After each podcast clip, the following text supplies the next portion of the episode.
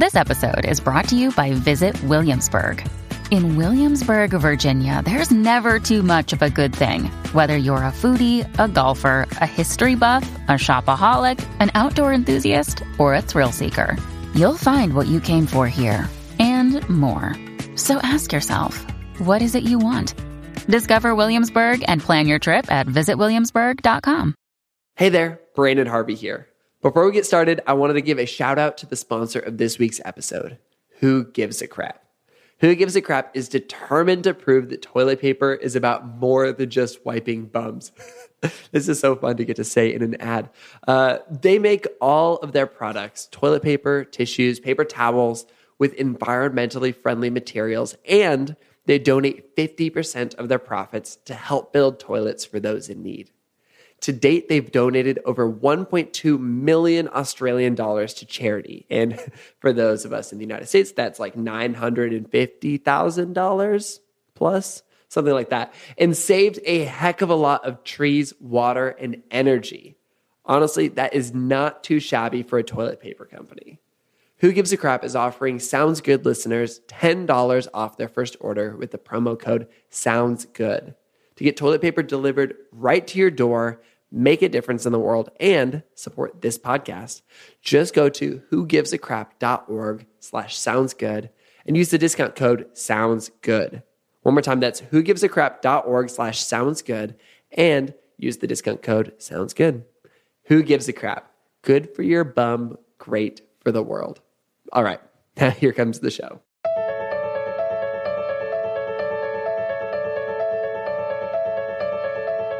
My guest today is no stranger to the Sounds Good family.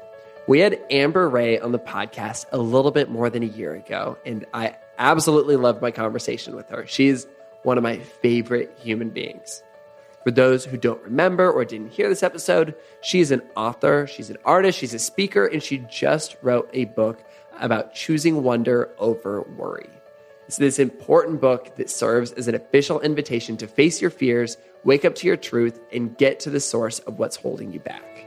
It's called Choose Wonder Over Worry, and it is so good. We talked about that book before it was even fleshed out the last time she was on this podcast. And to this day, that conversation has been one of our most popular episodes. Recently, Amber and I found out that we were in the same city at the same time. It was Portland, Oregon. And so I ran over to her hotel with the notes that I'd taken while reading her book with my mic in hand, and we had another really, really fun and important conversation. I'm Branden Harvey, and this is Sounds Good. This is the weekly podcast where we have conversations with inspiring people who are rejecting cynicism and using their lives to make an impact. So, without any further ado, let's jump straight into this conversation.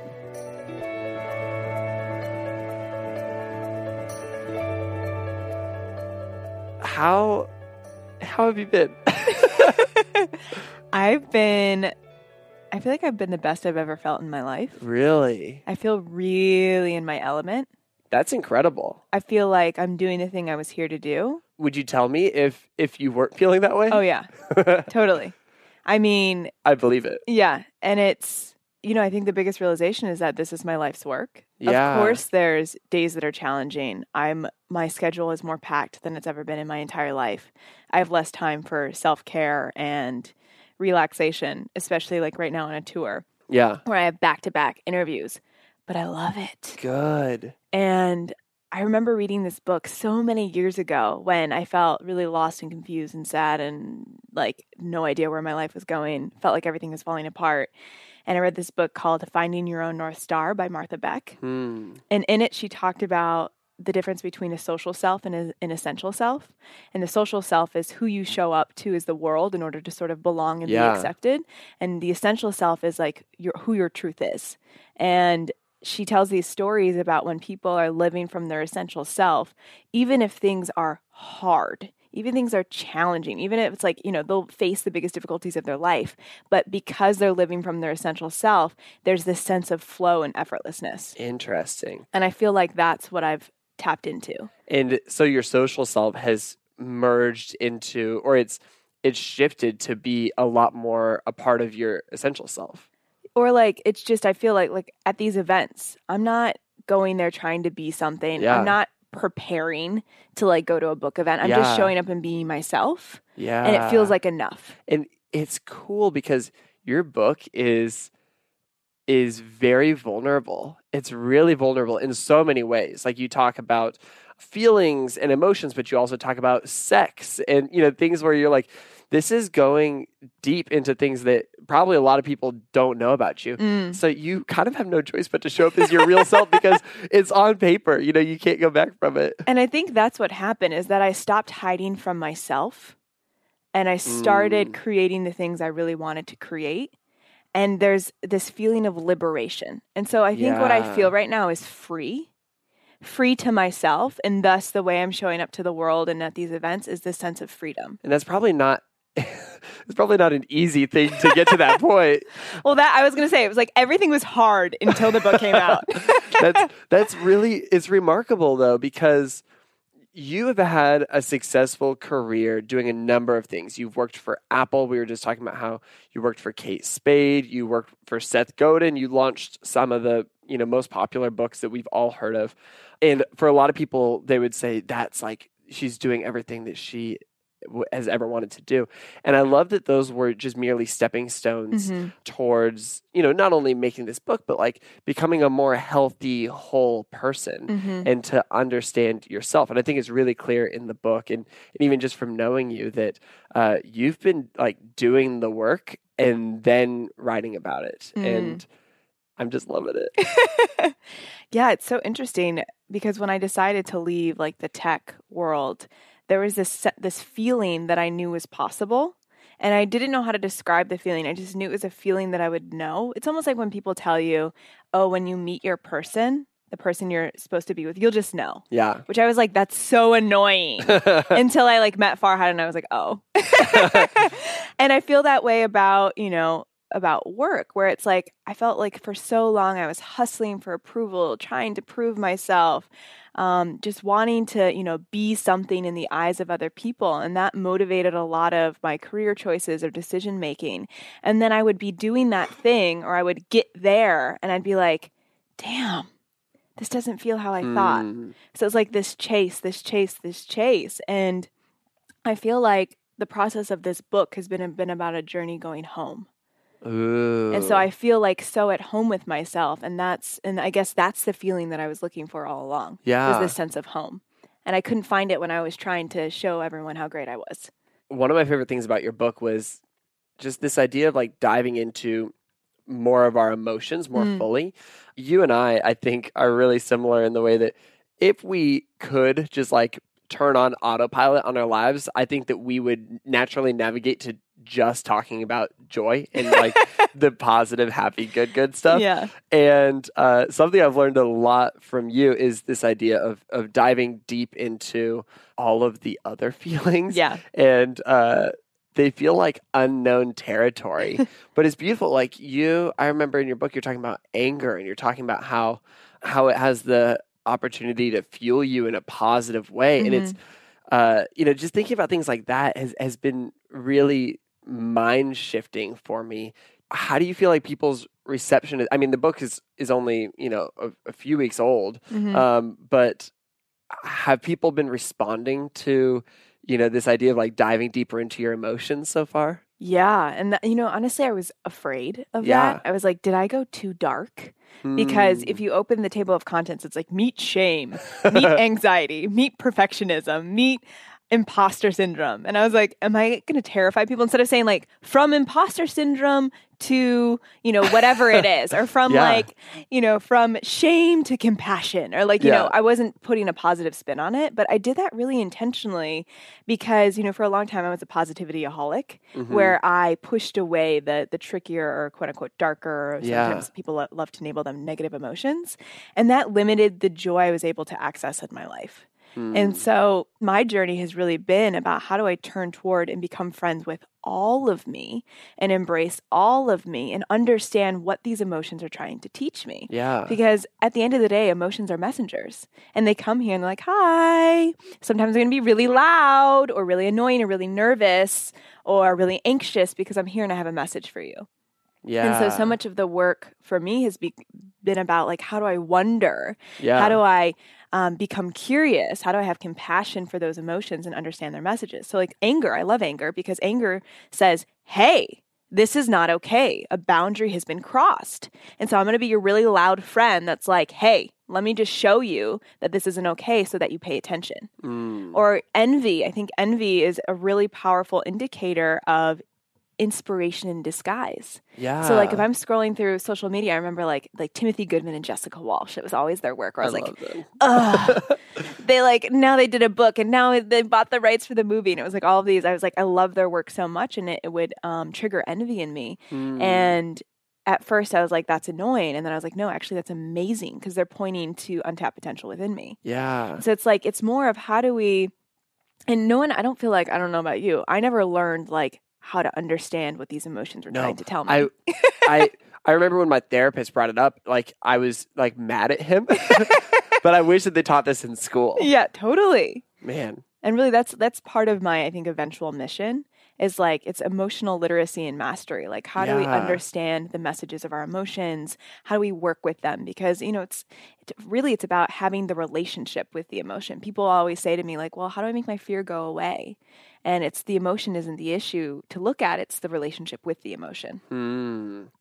Let's dive into that a little bit more because that's interesting. How would how would somebody who you know is feeling and experiencing fear in their lives and they have an unhealthy relationship with it how would they move towards building a healthier relationship Well, I think that the first step is to notice that you have an unhealthy relationship. And that might look like trying to repress it, numb it through social media, you know, a few extra drinks to take the edge off, like whatever, you know, desire to numb, push away, or like, I'm going to crush the fear. I want it to like completely get rid of it in my life. yeah You know, so I think first identifying that. And then the next step is a willingness to turn toward it. So a big part of my work is let's dialogue with our emotions. And so that can be as simple as like, hey, fear, I see you. What is it that you want me to know? Why are you here? Why are you visiting me? And and oftentimes you can almost do that through writing right Yeah. that's the main is that the main way you do it Yeah, absolutely. So journaling. So often I'll be like, "Hey, fear, why are you here?"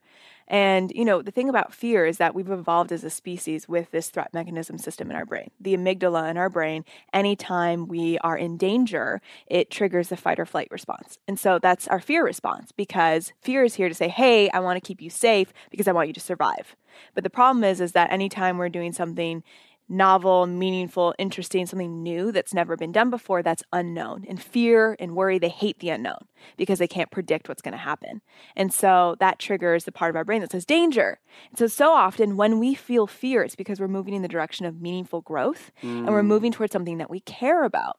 And so, so long as it's not like I'm standing near the edge of a mountain and I want to like leap off, and like, you know, that's Yeah. when fear is gonna be like, honey, back off. that's when fear is doing its actual like biological historical job yeah, but if I'm like, I want to write a book and I'm terrified, of Yeah. course I'm terrified. yeah it's not going to hurt you Yeah, it's not going to hurt me, but like our brain doesn't know the difference. Yeah And so that's where we can say fear, oh, of course I'm afraid of writing this book. Of course I'm afraid of rejection. Of course I'm a, you know, afraid it's going to be terrible and I'm not going to be able to finish it and it's not going to be good enough and whatever else other stories that I, you know, that I have. My voice doesn't matter, all those things. Of course that's coming up because it's telling me how much I care. It's interesting too because your book talks about uh, on a few points the journey of writing the book because that's a difficult thing to do. And, and it sounds like in some ways for years you kind of ignored that call to, Mhm. to put all of this on paper. And so of course there's going to be a, a, a sense of resistance in the process of actually bringing this thing to life. And but it's important and that's why you're getting that resistance. Yeah, if we don't have resistance, I don't think it's what we're doing is, you know, challenging us, pushing us, helping us to grow. And so, you know, and we usually the way that we respond to anything is there's either a I hate to say positive or negative, but there's there's a response. Either something's neutral or not neutral. If it's hmm. neutral, it's not for us. If it's not neutral, as if it has a charge, let's say something triggers us, that's actually, there's like, if there's a trigger, we can get curious about it. Because it's like, okay, why am I triggered by this? Why is this upsetting me? There's something there for us to learn. yeah Or if there's like an overwhelming desire and call, that also is illuminating something for us as well. That's good. I like that idea a lot. Something else that you kind of talked about in your book that I thought was really interesting was this idea of of suffering. In fact, Mm. I might have even written down this this quote. You basically said that suffering isn't the only way to find success and to create. And I feel like in many ways you can listen to this podcast and, and almost misconstrue that. And, you know, not this episode, but just all of our episodes, I feel like we've had a lot of guests who have shared stories of here's the heartbreak and pain I've experienced, Mm. here's the difficult things I've gone through. And, and I've questioned this, I think, out loud on the podcast a few times. Should I be steering into suffering? Should I be putting myself in harm's way? Yeah. You know, not physically, but in, in all kinds of other ways, so that I have a story to tell, so that I have Mm, uh, a, mhm. an, an experience that makes me a more full human. And you say no. Well, here's what I think. And let me tell a story to illustrate this.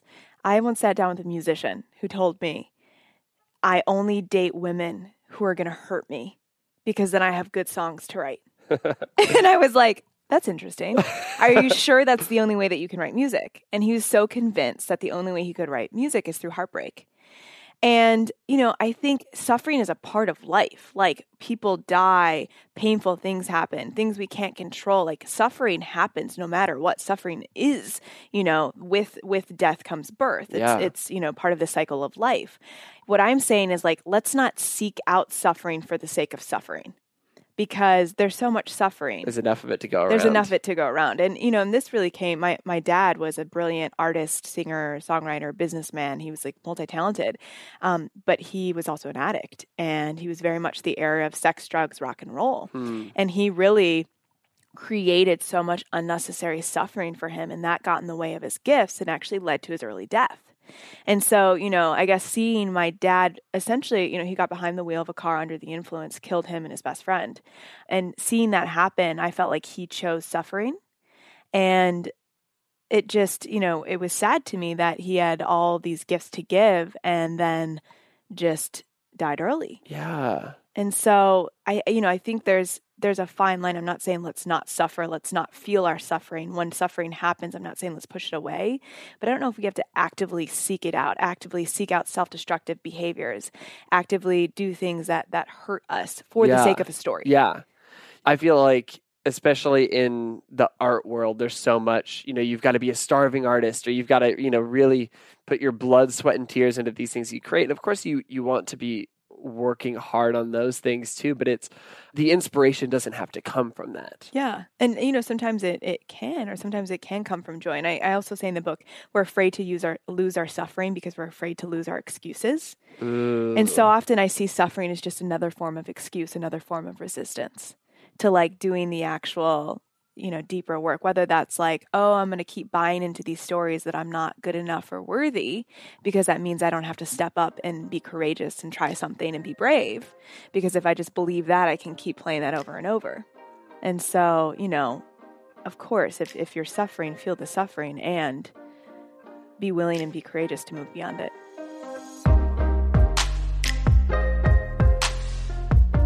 I just wanted to take a quick break from this conversation to tell you about the sponsor of this week's episode of Sounds Good Hover. Hover is the company that makes it easy to buy a domain name for your big idea. I have personally been using Hover for, oh my gosh, I guess years. Yeah. And honestly, I use them every single time I buy a domain name. And it's actually a lot, maybe too much. I don't know if I'm allowed to say that in the ad, but I buy a lot of domain names. And the reason is because anytime that I have a new idea, which is pretty often, I check and see which domain names are available for me to bring this thing to life. I did that when I launched Good Good Good and the Good Newspaper, as well as plenty of other ideas that haven't quite seen the light of day yet. And sometimes I also just go on and I search around and look for a domain name that's fun. And sometimes I also just go on, I search around and look for a domain name that's fun, even if I don't know what I'm going to do with it yet. That's how I ended up with Enneagram7.com. Yes, if you know what the Enneagram is, of course I own Enneagram7.com. And I also, I just bought empathyforpresident.com. Not sure what the game plan is yet, but I have no doubt we'll be able to find something in the next few years.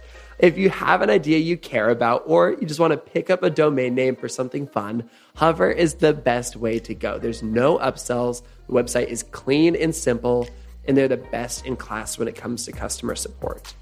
For listeners of Sounds Good, Hover is offering 10% off your first purchase when you visit hover.com slash soundsgood. Go to hover.com slash soundsgood today to save 10% on your domain name and to help support this podcast.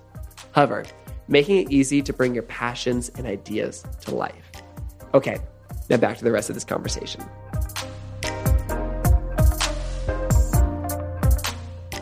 Your book, I mentioned this earlier, but it's it's really vulnerable and it, it it seems like you're sharing a lot of things that you haven't shared before. And I would imagine you've got, you know, when you're writing things down, you're probably processing through like, oh my gosh, what's going to happen when this person reads it? What were, Oh man. what were some of the most difficult things to include in this book? the writing process was so hard because the ah. editor in my head was like, "You cannot say that. You probably had to tell yourself, this isn't going in. I just got to write it down. well, that, that and that's I actually I went to do this workshop with Cheryl Strayed, and she said, "There's the book you write, and there's the book you publish." and that really Oh. liberated me because I was like, this is just the book I'm writing but not publishing. like that, because I, I like my perfectionist. Her name's Grace, and she's this 30 something British woman. I've created a whole character around her. And In your head. In my head. So it's like, hello, I'm Brace. I want everything in a very neat and tidy box. And Amber, you dare not say that because you might upset and ruffle people's feathers. And we are not allowed to do that because you need, must be a good girl. So, but you, you know, I talk about this moment when I nearly, you know, I felt this impulse to cheat on Farhad. And I felt this like intense sexual attraction to someone else, which I had never experienced before. And it brought up all these questions and brought up all these feelings of guilt and like I was doing something wrong and I was a horrible partner and we weren't meant to be together. And, and um, I really go into deep, deep, vivid detail about my experience around that. And I even say in the book, instead of sleeping with him, I slept on it and you know really paused and exited myself from that situation. And then you know what happened the aftermath of that? Because i felt like i needed to be really honest with farhad and tell him all the feelings that came up for me and you know that some of the doubts it was bringing up in our relationship which was like one of the hardest conversations ever because he froze broke down cried it was like we were hys- like hysterical together really shut me out and it happened to be when we, he was like he flew to england um, Oh. and we met there to meet my family so it was like all going down while he's meeting part of my family. And so my mom's involved. My mom's like, what's going on? And she's like, it was, it was so Man. intense. And so, you know, the, at first it was the experiencing of it. And, you know, what we ultimately realized is that we were avoiding some hard conversations in our relationship. Hmm. And that sort of avoidance, we were just like, not really going there with each other and acting like everything was okay when it wasn't okay and acting like we were great when some things weren't great. And so I think we both realized that we were positivity sil- silver lining aholics. Like we were both like Labradors. You have like my favorite smiles in the world, and I can fully picture that. and so it was, you know, going into those conversations was really hard for us and we didn't know how to do it.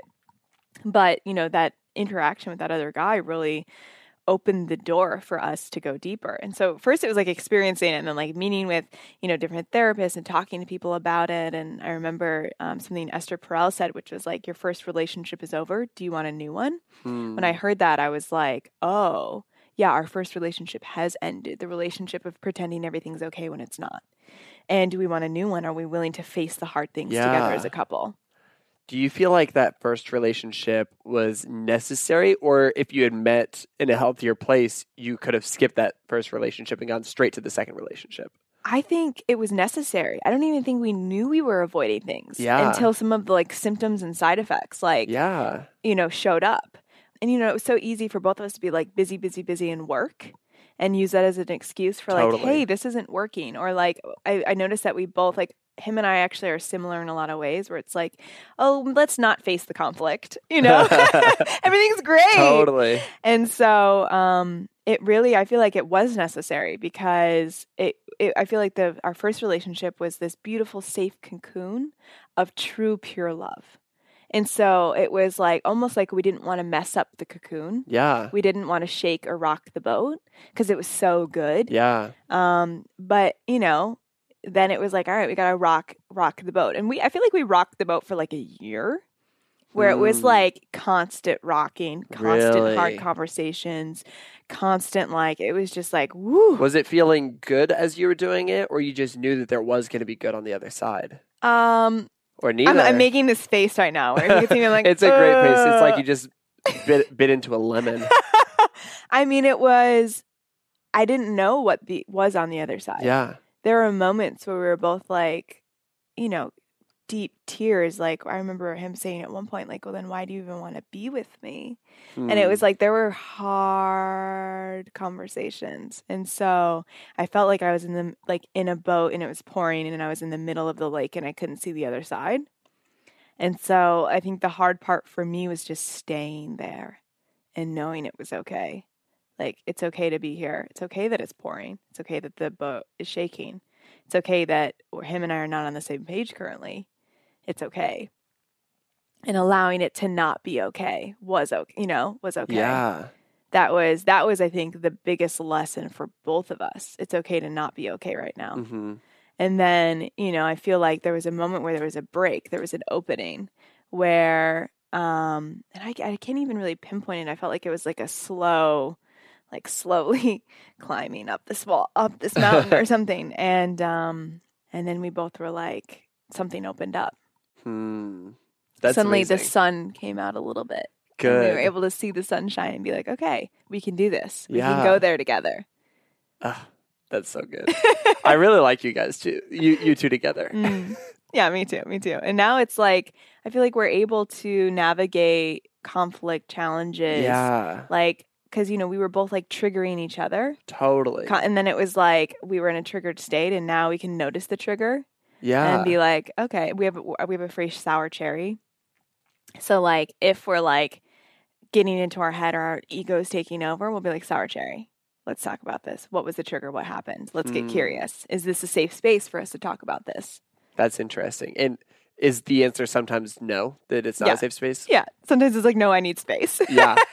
That's that makes sense. And so you can kind of like address it later. Mm. I feel like when Sammy and I have conflicts, and we've we've had to work so hard in the last year, I mean two years of marriage, to choose to have conflict because we Mhm. naturally, just based off of kind of our personalities, she naturally avoids conflict, and I naturally avoid pain. And so if I know that conflict Mm. Is something that she doesn't like, then that brings me pain because she's experiencing that and she doesn't, you know, like it just creates this whole cyclical thing.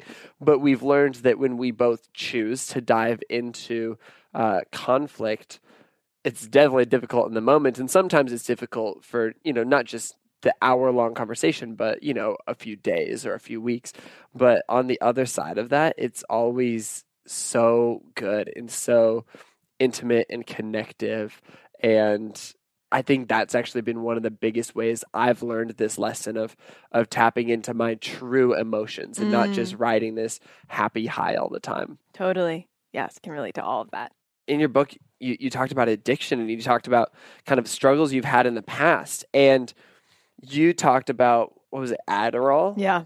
and it's interesting because you bring up Adderall, and all of a sudden I start thinking about like addictions that I have that are that are much like they're not necessarily drugs, where it's just like, oh, I turn towards uh, travel sometimes to fill this Mm. exact same void, or I turn towards you know social media Yeah. or or work or like donuts you know whatever it is it's just like the things that Yeah. that bring me joy that i can kind of collect these experiences and and ride them as a high to ignore the other things going on in my life it was really interesting how like diving into your book you know diving into that part of your story it brought up things in my own life and it was very Mm. relatable even though you know i've never probably had adderall in my life Yeah. Well, I'm glad to hear that because that was my intention.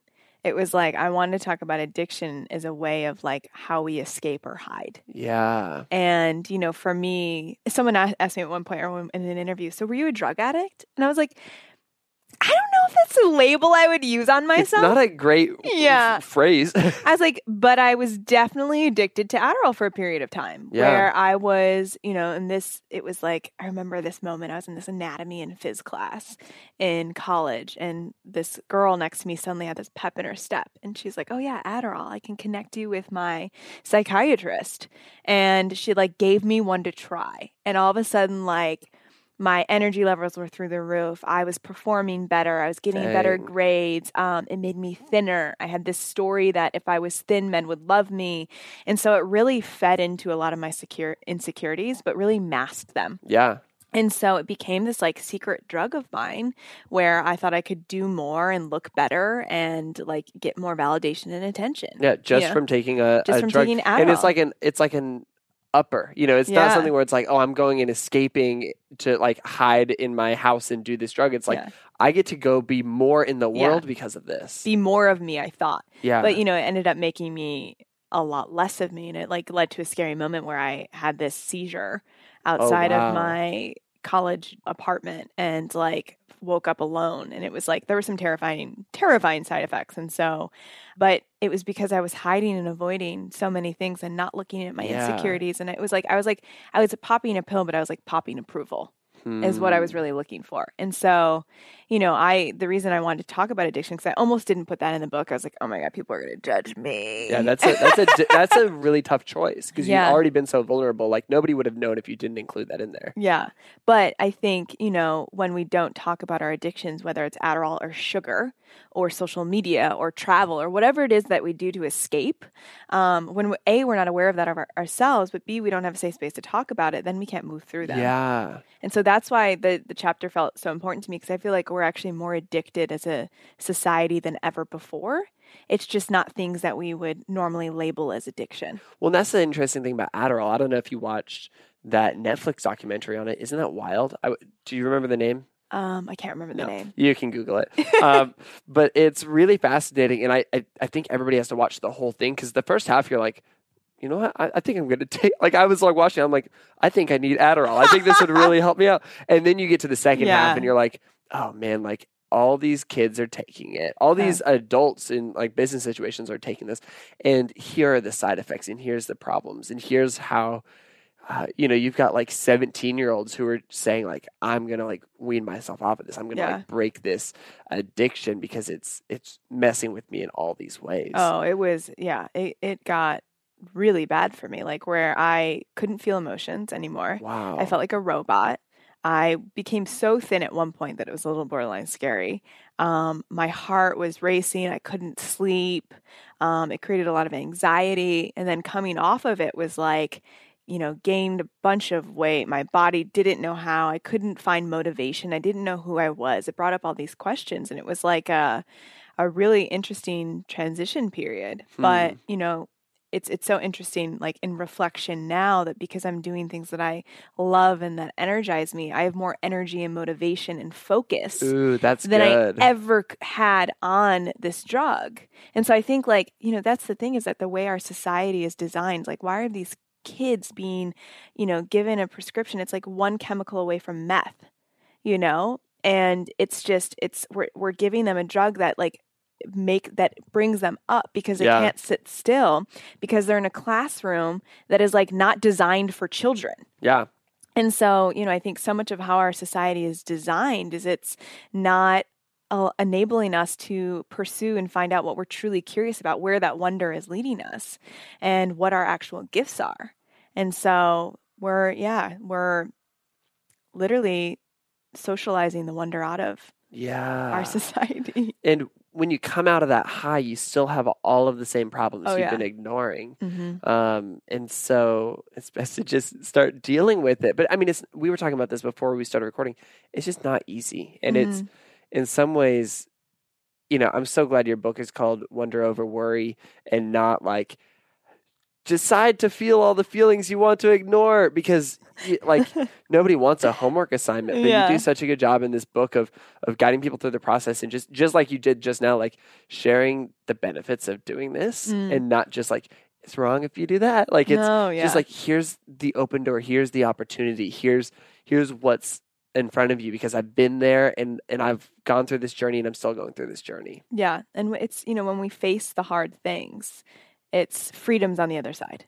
Mm. And you know, that's what I always have to remember because I'm like, ugh, I don't know. Like, I don't want to do that thing. I don't want to look at it. But it's like I know that alignment, truth, and freedom and expansion are closely nearby. Another thing you talked about in the book was just this idea of if it's not an act of love, Mm. why even take this action?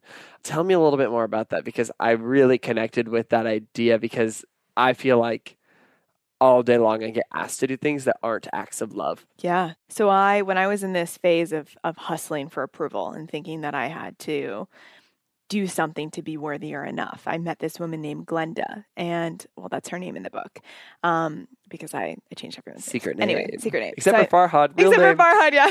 so I met this woman, and she just like danced into my life at this perfect moment. It was so random and synchronistic. I was at this cafe. She came in with this dress that looked like a Picasso painting, and she like was early, and I just stopped her and told her, "Wow, I like feel your energy." And so she ended up sitting down for a bit, and she like goes into this whole story about how she, you know, for most of her life was trying to prove to everyone that she was enough and like went to law school and became a successful lawyer and did all the things.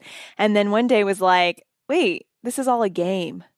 Like, this is all a game. And actually, no one's actually paying attention to me. Mm. Um, and so, who am I and how do I want to live? And so, she went on to become like a successful jewelry designer and fashion designer. And she like literally like had did Broadway shows and like did everything and just was like, oh, I'm just going to pursue and do things that are acts of love and trust that everything, you know, comes and happens from there.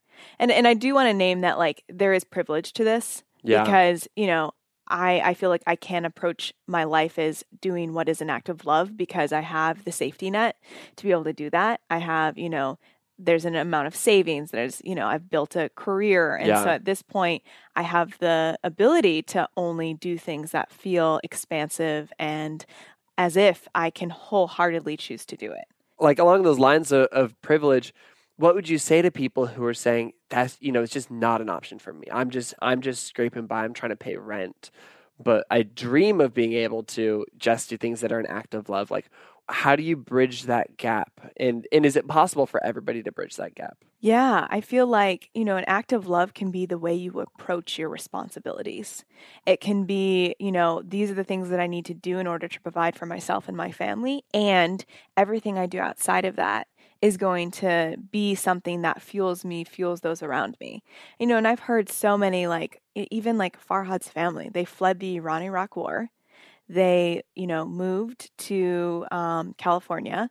They lived in this, like, very tiny garage that they called the tiny palace and like then his mom like her approach she's just pure love and she was like i just knew that the move was pure love. I knew that the way i would show up and be and interact with people and i just like for her she was just like everything for me is pure love and she's out like telling people poems of rumi and you know and it they had absolutely nothing you know? And i feel like you know farhad ended up then because she was a nanny to some of the wealthy kids farhad ended up being a he called you know he's called himself like a, a, a poor kid who lived like five blocks from steve jobs. And he like really approached his life as i'm going to you know really go for it. Like he knew the he needed to like you know he started working when he was 13 in stanford food services because he was helping provide for the family. oh family. wow. But still like this act of love. So i think the you know our way of being can be love and and what we approach and just knowing you know what our responsibilities are and and the space we create outside of that and I feel like it opens doors. I don't think it always opens the doors we expect, and it doesn't necessarily open doors to money or to you know to to power or anything like that. But it opens doors to maybe almost relationships. I feel Mm. like in connection. Maybe that's a better a better word for it. Is I think it's it's interesting how when you open yourself up to creating acts of love around you, that you're also opening yourself up to who the people are around you Oh, and what their needs are and how you can fill them and um, and then maybe even what your own needs are in the Mhm. process. mm-hmm mm-hmm totally Man, and i want to i want to go back to like yeah, the acts of love and the privilege piece because I, I love what you're alluding to there. Like, actually, it doesn't cost anything to be love, yeah, to be love to yourself, to be love to other people. Like, that is the ultimate, like, act of love. yeah, And that doesn't have, you know, it doesn't take away from anything. It doesn't actually take much time. It's just who we're being. And I think if we be love, then, as you said, it opens doors yeah. it like opportunities like I think of Farhad who like was this curious kid and then ended up like getting Ben and like the ben, guys who created Ben and Jerry's as a mentor Whoa. because he like s- like forced his way into like a, a Stanford classroom like even though he wasn't attending and like I don't know but I, I think it's just yeah it's a way of being that we can always choose to embody and it's not an easy choice. It's not necessarily like, oh, just choose love. It's Yeah. like, no, you have to choose love. That's so good. What are you excited about right now? I'm excited that I'm going to the spa this afternoon Good. because good. I have been going You've been going hard. nonstop. Like I'm like I have no concept of what a weekend is anymore Yeah. because I've had so many events on weekends, media all day. Like today is actually this afternoon is one of my first afternoons to like really like chill. I'm so glad you're protecting that time too. Like I was like, when do you want to hang out? And you're like, not during spa time. So yeah, I'm excited for a chance to really just like relax and soak it in. And actually, my friend Preston Smiles, he was at the event in LA, and Good. and he raised his hand and he was like, when it was the audience Q and A part, and he was like, "How are you? Or have you celebrated yet?" And I was like, Mm. I think so. Not really. And, you know, and then he had everyone cheer me on and it was like this really beautiful moment of of really soaking it in because when you, you know, I put my heart and soul and everything into this book and then it comes out and then I'm promoting it and you know, had a, have I really had a chance to soak it up and sink into like this lifelong dream coming true and the biggest the dream that had the the most amount of anxiety and fear around it. And um so i actually i i then was like okay well how do i really want to celebrate? And i knew i was taking august off because i haven't had a vacation in over a year and i was like i want to take august off. Yeah. and i was like i want to go to bali. I want to go to bali. But i was like that's not realistic because you have to go to da, da, da, da, da, da, you know all the worry voices. And then i was like okay i'm opening myself to clues. And then all of a sudden all the clues around bali kept showing up. So i was like let me just go look at my delta miles. And i looked and i realized i had enough miles for a business class round trip ticket to bali. Whoa. so I booked that and I'm excited to go to Bali and really like soak up what's happened over the last year and also to like, you know, I'd hate to jump to what's next yeah. before really creating the space to like anchor into what's happened. and it'd be easy to do that yeah, too. It'd be so easy to be like, oh, this is the next thing. So I, I'm going there to really like settle and feel everything that's happened. Well, you deserve it. And you've worked so hard, and your book is beautiful, and I love it. And I haven't told you this yet, but like, I have only listened to the audiobook so far, and it's so good. But I like flip through the book, and it's just like beautiful to look at. And I'm excited to read it again. Yeah, I know the Wonder Wonderventions aren't in the audio, but I think they came with Wait, it. what are the Wonder Wonderventions? Okay, so like at the end of every at the end of every like so you meet shame and then at the end there's a wondervention to like which is an exercise Oh. to like dive deeper into There's a it. journaling exercise in the audiobook. yeah, there's I It's different. those are different. Okay. So there's in the book there's the journaling and the wonderventions. Oh, I'm so I hope excited. that they like gave there was supposed to be a PDF that came along with it. I'm it. sure it did. Okay. Yeah, yeah. So Oh. anyway, all those fun worksheets. It's so good. You've done a great job. I'm just so I'm I'm so excited for you, and it, I've been just loving seeing people um, love the book as well. So Thank you. so good. Well, I'll see you. Uh, I'll see you next week in Nashville. All right, sounds good. Can't wait. oh, perfect. Is there anything else you wanted to talk about that we didn't talk about? There's one more thing coming Yeah. up. One thing I've been thinking a lot about is years ago, Elle Luna, when I was wanting to write my book or just I was creating art, she was a huge catalyst for me in art. Um, her and I did the artist way together, and it was so profound, the journey we went on together. And I remember asking her for like feedback or advice, and she said something along the lines of like, "What could you create that would heal your own toothache?" And she had borrowed that from Picasso because Picasso claimed so like this actually ties in the suffering piece too. You know, Picasso said that everything he did was to like heal his own toothache or how do you create things? And I just love to believe that our, our mess can be our message and our ache can be a place to enter and create from. And so I know for a long time I was so focused on creating things to help other people. And I, where I feel like Elle really inspired me to go was to create things that would help me and heal me and um, to dive into my own ache and to create Yeah. from that place. And I that's I feel like where some of my most powerful writing has come from, whether it was like revisiting old relationships or my dad dying or wherever the ache was or you know just the anxiety, the worry, not feeling good enough. When I used those emotions as fuel for what I created, I created I feel like work that was even more resonant with the people that I aim to help. Yeah. And so I think what I would encourage just as a, as a takeaway is to, you know, it's beautiful that we want to support, guide, catalyze, help others. And what does it look like to really help you? Or what is the ache that you have and can create from?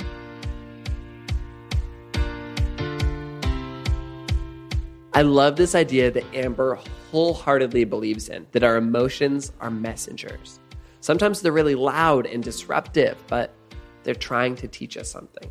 If we push them away, then we deny ourselves the opportunity to embrace all of who we are. We must learn to befriend our emotions and lean into the lessons that they bring. I'm so challenged by Amber's work and her message that the way we speak to ourselves matters. With that being said, if you haven't already, please purchase and read Amber's book, Choose Wonder Over Worry. It's powerful, practical, and honest. It's the boldest kind of invitation you'll ever receive to be your truest self. And the cover is really pretty. I was telling Amber, I just like seeing it on my Instagram feed when my friends are posting it. It's really, really fun. Amber is currently on tour for her book. And if you're listening to this episode, kind of around the time it comes out, and you live in Nashville, Amber is coming to Parnassus Books on Saturday, June 16th from 2 p.m. to 4 p.m. And I'll have the privilege of interviewing her in front of you know, y'all, this crowd of people who are showing up. And I'm really excited about it. There'll be lots of truth telling, raw stories, and a chance to ask Amber questions about the book or whatever you want to ask her questions about. Come say hi, come hang out with us. It'll be really fun. If you're new to Sounds Good, we would love for you to stick around, listen to a few more episodes. If you liked this episode in particular, you'd also love my past conversation with British visual artist Shantell Martin. She is so good. I love her work so much, and she embodies so many of these same ideas that Amber Rae believes in. You can find that episode and more than 100 other episodes by searching for Sounds Good wherever you listen to podcasts. This podcast was created by me, Branden Harvey, as a part of Good, Good, Good, a community that believes in the power of celebrating good news and becoming good news. Chad Michael Snavely and the team at CM Studio Edit mix the show, and Christy Karen Brock offers production support. You can get lots of hopeful stories on social media by following us everywhere at Good Good Good Co. And we're about to cross the 10,000 follower mark on Instagram, and I'm so excited about this. Not because that number means anything, but because we decided a few months ago that when we hit 10,000 followers, we're going to offer a really fun deal for every single one of our followers. So you're going to want to follow us at Good Good Good Co Good Good Good Co on Instagram and in just probably a week or two, I bet that we're going to have a fun surprise for y'all. And if you don't already know, we also, in addition to making this podcast and sharing things on social media, we create a beautiful quarterly newspaper that celebrates the people, ideas, and movements that are shaping the world for the better. And it's a real life newspaper. It's very funny to be making in 2018, and it's available today. You can order it online at goodgoodgood.co. And on that note, that is a wrap for this week's episode. I can't think of a more important charge at the end of this episode than to go out and choose wonder, the empowering voice that's urging us to be who we are and pursue what matters most. Sound good?